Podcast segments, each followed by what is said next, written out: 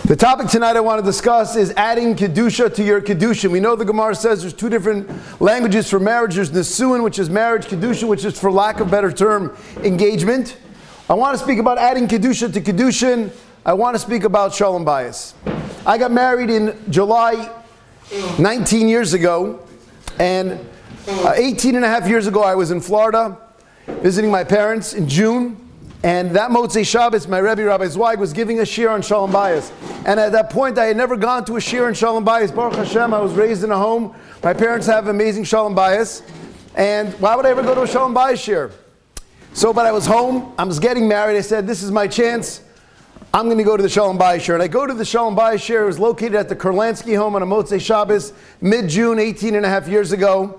And I'm sitting there with a bunch of other couples, and I'm looking around thinking the following thought. Everybody here has Shalom Bayis problems. So everybody's here tonight. Now, I've heard hundreds of shiurim from Rabbi Zweig, maybe even a thousand. I can't tell you a single word he said that night other than his opening line. And his opening line was the following. He gets up there and he says, Now, most of you are probably sitting around here thinking everybody here has Shalom Bayis problems. And I'm like, Yes, that's what I'm thinking. And he says, I want to tell you wrong. Because the ones that are here are not, because you're willing to work on it. And if you're willing to work on it, then that's not going to be a problem. For those of you who don't know by now, men and women happen to be a little different. And trying to go ahead and merge the differences is really the avoda of Shalom Bayis. The Torah tells us in Parshas Kedoshim, "Vayidaber Hashem Moshe leim." Hashem spoke to Moshe, saying, "Daber el kol adas b'nei Yisrael v'amartu leim kedoshim to you. They shall be kadosh." What does it mean? Says kadosh. Says Rashi, "Hayva perushim in arayis." They should be separated. Make fences, make boundaries, make separations. The whole idea of being holy means to be separate. The whole idea of being married means separate, not from each other, but from everyone else. Making your marriage special, making your marriage holy, that's making it kadosh. Something that's unique is something that is unique, is something that is special and limited to a certain amount of people. Hopefully, the only person you give a diamond ring to is your wife. That's why it's special. If you give a diamond ring to everybody, the diamond ring is no longer special. If you have deep, meaningful conversations with many women, that deep, meaningful conversation with your wife is now minimized.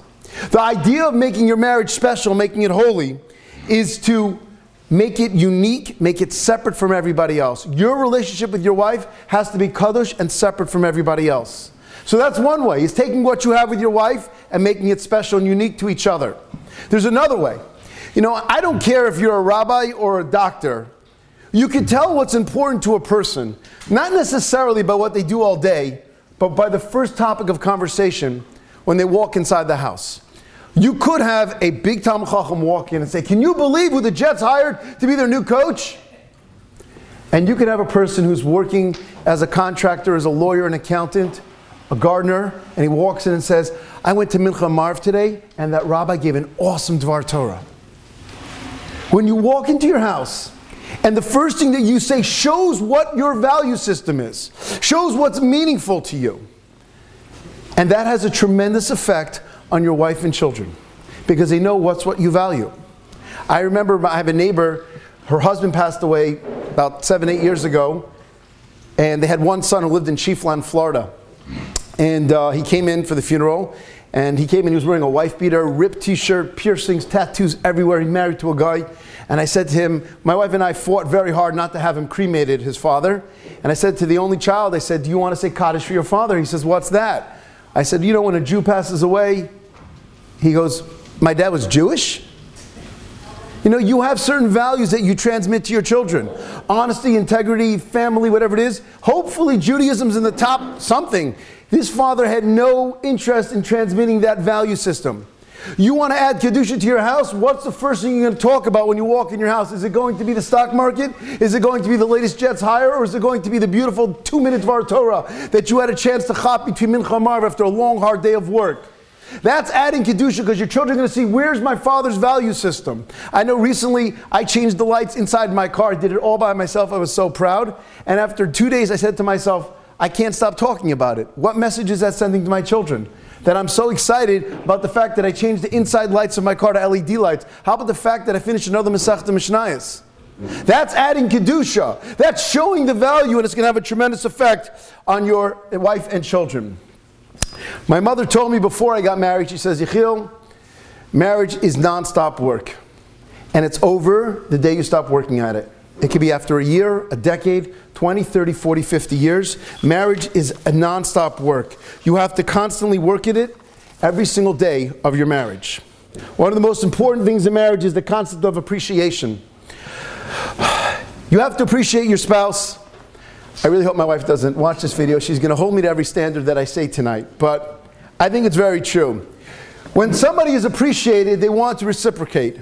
A person who's not appreciated takes what they give away. We have this relationship with Hashem. We didn't appreciate certain things, we lost it. We lost it.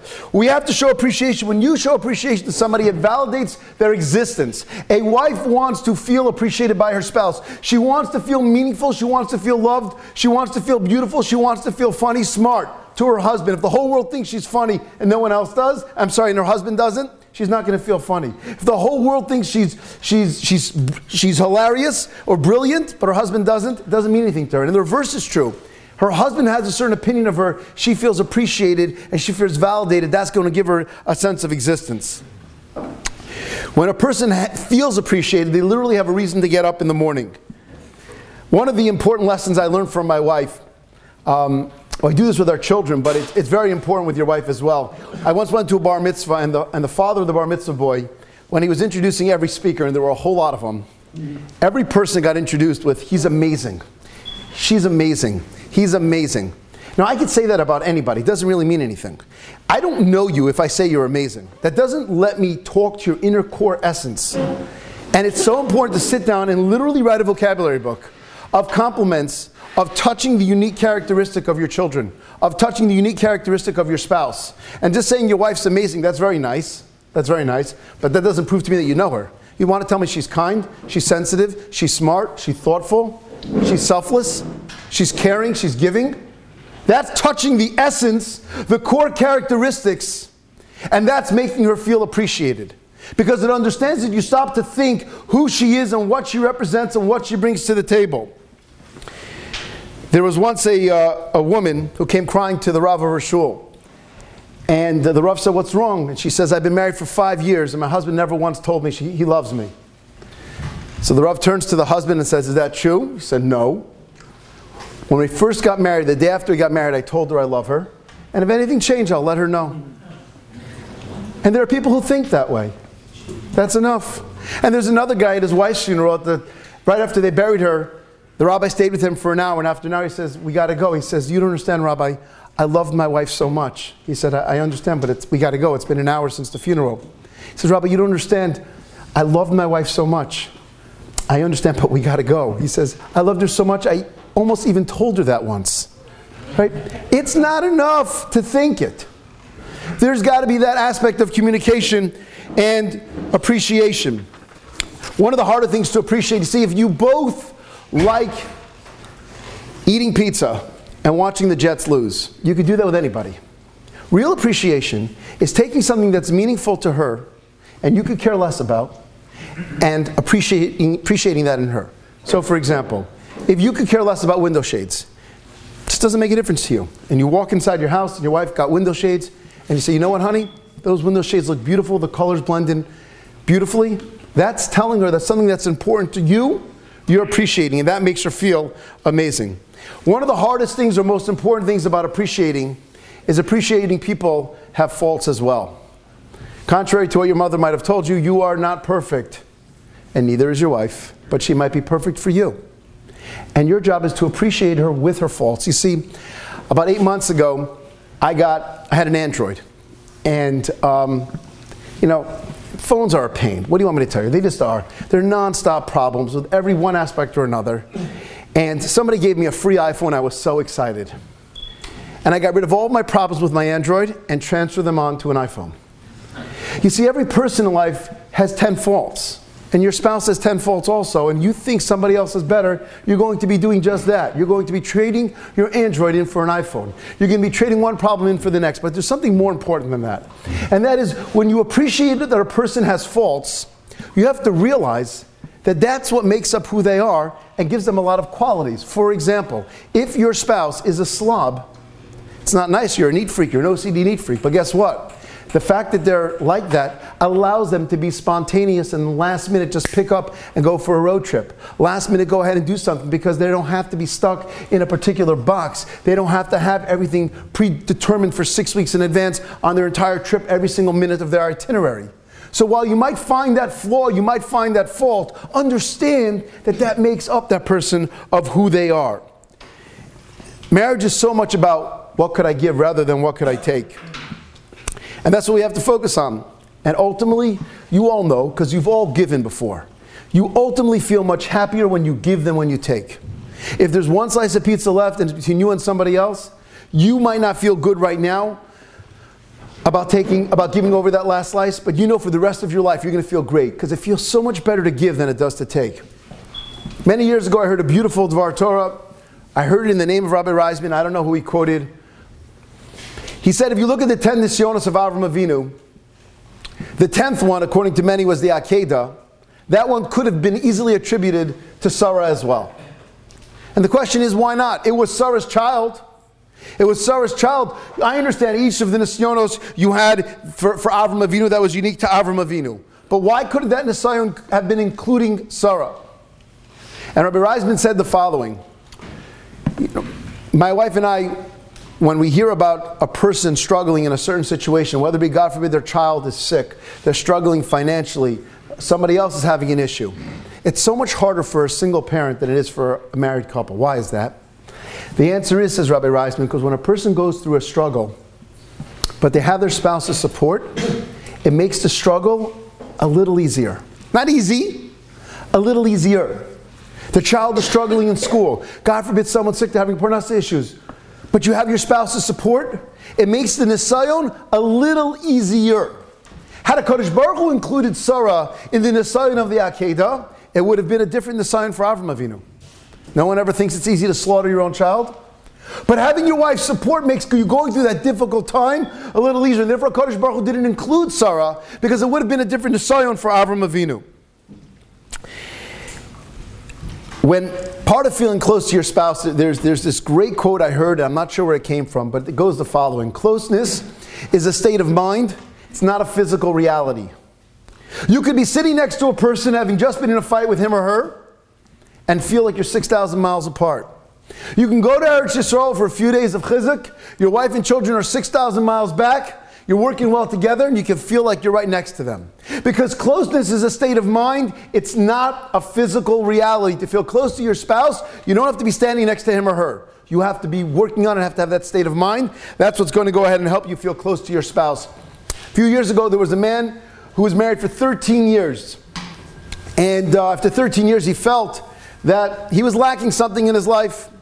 He went to the computer to try to find these desires somewhere else, and he found it. And he met this person online, and they decided they want to meet up in person. And they picked a date, they picked a time, they picked a place. He went, and his wife showed up. And there's two important lessons in that true story. Number one, the man always think, or people always think rather, the grass is greener on the other side.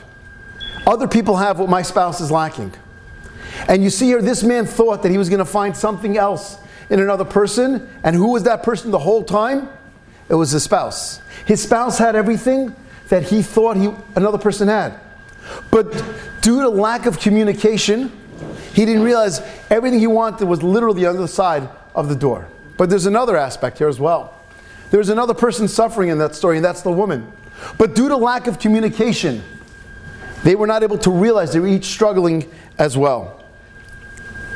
After a person gets married, especially after a long time, we have to understand that we should never stop dating after we get married. Now, I do not mean taking other people out on dates. What I mean is the following when a person goes on a date, so they dress nicely, they think about where they're going to go, they probably hopefully think about some things they're going to say or not say. They might not be so cheap. And suddenly, after you get married, 20 years, it all goes out the window. The dating mindset of trying to still impress your spouse, It's trying to still go ahead and look nice, still trying to go ahead and make pleasant, intelligent, meaningful, complimentary conversations. Still trying to go ahead and not be so cheap. You know, it's interesting. The girl you date is not necessarily the girl you're going to marry. And yet we'll be going ahead and whining and dining her. And yet you get married, your wife of 20 years, suddenly, you know what, let's try to find the cheapest route possible. I asked somebody on the way here today um, to give me a uh, Shalom Bayis tip. And he said to me the following People think sometimes that it's more important to focus on your children. He said, I think that if you focus on your spouse and your children see that you respect each other, that you're selfless to each other, that you work together, that you respect each other, then your child is going to try to imitate you. So, all those lessons you want to implement and think you have to tell your child, act that way to your spouse, your child will see it. And when the parents give the same message, when the parents work together, that is going to have more an effect on your child. Work on your relationship after a year, after a decade, after two decades. It's never got to stop. By the um, Parshas Ki Seitzei, by the Ben Sorer U'Moreh, so the Gemara tells us the parents have to have the same voice. That's a Mishnah. So many Mepharshim say it doesn't mean the woman should sound like a man or the man should sound like a woman. What it means is they have to give the same message. When a child sees the same message from his parents or her parents, that lets the child feel, feel a sense of security because they know the parents are working well together. I heard Rabbi Chaim Eliyahu Shapiro told me this year on Erev Shabbos Ki Seitzei Avot from his Machutin, quoting Reb Elyashiv. There's another example that's a tremendous lesson by Ben Sorer The Mishnah says that if one parent takes the child to Beis Din, that child is not a Ben Sorer And the question is why? This child stole, he's eating raw meat, drinking undiluted wine, doing everything wrong, and he's not a Ben Sorer because only one of his parents took him to court. Reb Elyashiv said something really, really insightful. He said, if only one parent took the child to court, that means there's still one parent who believes in him. And if you are doing everything wrong in the world, but you have a parent who believes in you, if you have parents who are giving you the same message, then that's enough to go ahead and say, I'm going to turn my life around. That's enough. Because when you hear that common voice, that common language, that common message, when you see your parents working together, and this is a message for us. So I heard somebody discussing today of whether or not a parent should be pointed out his or her faults in front of the child. And I told the person back, Are you kidding me? You think your children don't know your faults? A few weeks ago, my daughter told me that I benched too quickly. I didn't tell her that. She figured it out and she was right. She was right. Your children imitate, they look at the parents, the way they work with each other, and say, That's what, I'm, that's what I think is the right way. But sometimes your children know what you're doing is wrong. I asked my parents on the way here. I said, uh, I said to my mother, I said, Mom, tell me two things about Shalom Bayis. And I was blessed to grow up in a house with my parents had great Shalom Bayis. So my mother right away said, Tati will say the two things are yes, dear. She said, but Tati will say it's yes, dear. I said, Mom, it's actually yes, dear, and yes, dear, because I asked him for two things. Those are two things that he said. But they said, you can't, you know, you're not going to remake a person. Who you marry is who you marry. And understand when they say something where they're coming from. So, and I'm going to conclude with the opinions with this. I called up my wife while I was driving. I said, Adina, give me one tip on Shalom Bayis. She goes, don't ask your wife for tips while she's taking care of seven kids. Okay? That's what she told me, right? But understand where they're coming from. There was a big Talmid Chacham who lived in Brooklyn. His name was the Sukkot David of David Kviat, and his boy was being Mashamash, his Rebbe. And he goes to his house to pick him up for Mincha, and he goes to get his coat, and his wife says, No, I'm going to get your coat. And he says, No, I want to get the coat. And she goes and gets it for him. She gives him the coat and they walk to yeshiva. Next day, the boy comes to yeshiva, to the house, I'm sorry, and he goes, David Kviat goes to get his, uh, his coat. And his wife says, No, let me get your coat. He says, No, I want to get it. And she gets it and gives it to him. And this goes on for an entire week. After a week, the boy says to his Rebbe, I don't understand. What's going on over here? Why do you insist on getting your coat if your wife's going to give you the coat every single day, probably for 50 years. And he looks at the boy and he says the following People think marriage is 50%, 50%. It's not. It's 100% and 100%. You have to do whatever you can. My job is to get my coat. My wife wants to give it to me, that's up to her. But marriage is not 50 50. Marriage is supposed to be 100%, 100%. You have to go ahead and do what you have to do. Rabbi Zweig once told me a very insightful line to teach a chassan and kala. I'm going to tell you what the line is. I'm going to tell you how it impacted me one time. He said to me, Tell them the following Whenever your spouse is frustrated, never respond to your spouse until you repeat back what they said. Your spouse is venting about something, you did something wrong. You turn to your spouse and say, So what you're saying is X, Y, and Z, and they'll say yes, or they'll say, No, I said A, B, and C. You accomplish two things. You accomplish they know you're listening, and you avoid an unnecessary fight. You said, I can do this? No, I said, You can't do this.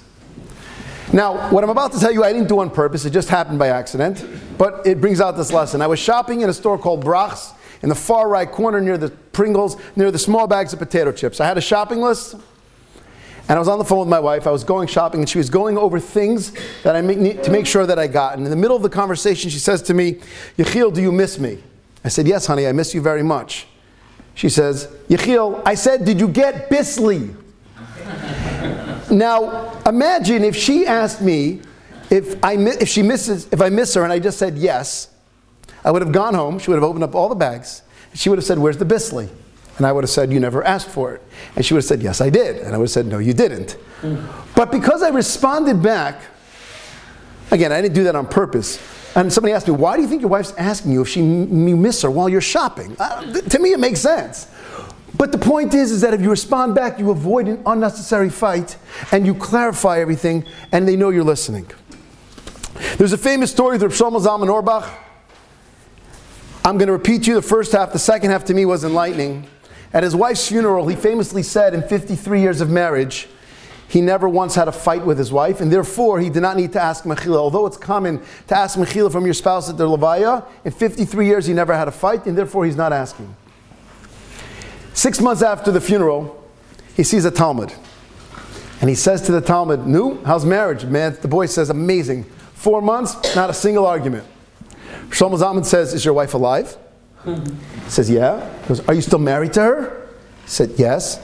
He said, How did you go four months without an argument? And the boy looks at Rosh Yeshiva and says, Rosh Yeshiva went 53 years. Rosh Zalman says, That's not true. I went 53 years without a fight. An argument is a difference of opinion. For those of you who don't know, that's the most natural thing between a man and a woman to have a difference of opinion. We never let it escalate to a fight. I don't know how you go four months without an argument. 53 years without a fight, he understands. Four months without an argument, he doesn't. Rabbi Zweig once said on a uh, tape, I heard him say he had a boy in yeshiva. I don't want to say his name. He lives in Monsey now, actually. He said that it wasn't until he was 13 years old that he ever heard a mother scream. He was at someone else's house and he heard his friend's mother scream. Until he was 13, he never knew the concept that a mother would scream. Now, I don't know, that's amazing, right?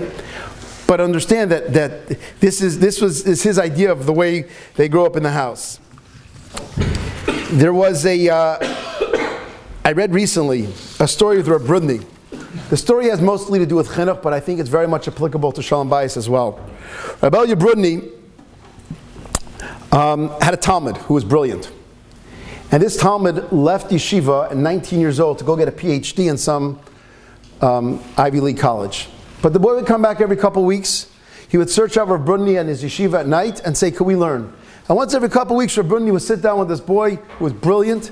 And after learning, the boy would go ahead and start asking questions that were borderlining on kfira. He would start bashing Rabbanim and bashing Judaism and bashing Emunah. And Rav Brudny would give him tochacha, would give him rebuke. The boy would leave. Six to eight weeks later, the boy would come back, and the series would repeat itself over and over. And every once in a while, Rav Brudny felt to himself, maybe I shouldn't be giving him tochacha. And he wouldn't. And he sensed that the boy felt that, ah, now my Rebbe gets me. But he didn't feel well about it. How in the world am I allowing him to begrudge Rabbanim and to, to put down Judaism? Bein Hazmanim that year, he went to Eretz he went to go speak the Gadol HaDor of Shach. And because it was Bein Hazmanim, he had plenty of time. And he asked Reb Shach, what should I do? Should I give tochacha to this boy or not? Rav Shach thought, and he said the following. He said, Yes, you could, but it has to be Beshuva Vanachas Tivasheun.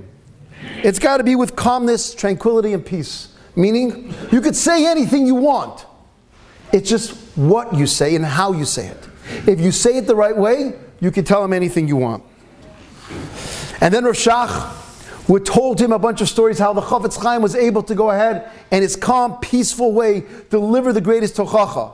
Because it's not only what you say, but more importantly, how you say it. So Rav turned to Rav Shach and asked him, Can I have a bracha? Rav Shach says, What do you need a bracha for? You learn Torah. He He says, Give me a bracha that I should say the right thing to my Talmidim. Rav Shach didn't like that. He said, That's your job. You have to learn about the people that you speak to. Learn what makes them tick. Learn what makes them happy. Learn what makes them sad. Learn what's going to offend them and learn what's going to compliment them. That's your job. And if that's your job, I'm not giving you a bracha to do your job. You spend a lot of time investing in learning a Tosfos. Spend time learning and understanding your Talmidim how to say something the right way that's not going to insult them. And I think that's what we have to do with our spouse. Because you know, certain things, certain women or certain men get offended easily, certain ones got thick skin, certain ones like sarcasm, certain ones don't. Our job is to know how to talk to them. And that's what we have to invest our time trying to figure out how to learn who we're going to be speaking to, what they can take out of it. I want to conclude with a Vart and a small Vart from the Tolna Rebbe, which is sort of a story. In this week's Parsha, we have the Makkas Choshech. It says, there was darkness for three days. Ishas achiv, a man didn't see his brother. Ish. And a man wasn't able to get up for three days. On a simple level, that means the darkness was so thick they couldn't see, and the darkness was so thick they couldn't move. The Ger Rebbe says it's something else. He says, You want to know what choshech is? There's another Jew in your community who's suffering financially, and you're apathetic. There's another Jew who's got a sick spouse or a sick child, and you low row ishas achiv, and you close your eyes. You don't care. You're apathetic to another Jew's suffering. That's the definition of choshech. V'lo kamu ish and you don't stand up to help him. The definition of choshech says the Ger Rebbe is that when there are people who are having difficulties and you are apathetic to another Jew. You don't see him, you don't stand up. Open up your eyes. Learn who you're talking to. Learn, learn who you are living with, who you're living around, what they need. At the final stage of the chuppah, the greatest happiness of this young couple's life, right before the chuppah is over, the man puts his foot down on the glass, seichel chorban. And the question is why?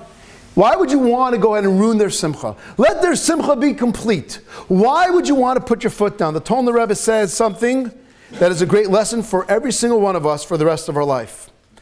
We got a great life. Kadosh Baruch Hu let every single body in this room wake up this morning. But there's tsar in life. You have tsar gidol banim. You might have tsar with parnasa. You might have tsar with your health, with your parents, your in-laws. We do. But when a man and a woman look back at their wedding, and they think to themselves, what an awesome night. They don't think about the foot breaking the glass and remembering the churban. They didn't let that tsar ruin the simcha. And the message is, says the Tolna Rebbe to the young couple, to every single one of us. We go through life and we have so much positive, we have so many gifts from HaKadosh Baruch Hu. We're going to have tsar, but don't let that tsar ruin the big picture. Don't let the tsar ruin your marriage. Don't let the tsar ruin your day. You're going to have tsaros. I'm not telling you that it's not a big deal. But I'm saying that just like we look at the wedding and we think simcha, that's the way we should look at every single day. We got to open up our eyes and learn how to speak to our spouse, how to appreciate their spouse. And you do that, you will in fact have the greatest simcha, have an awesome Shabbos.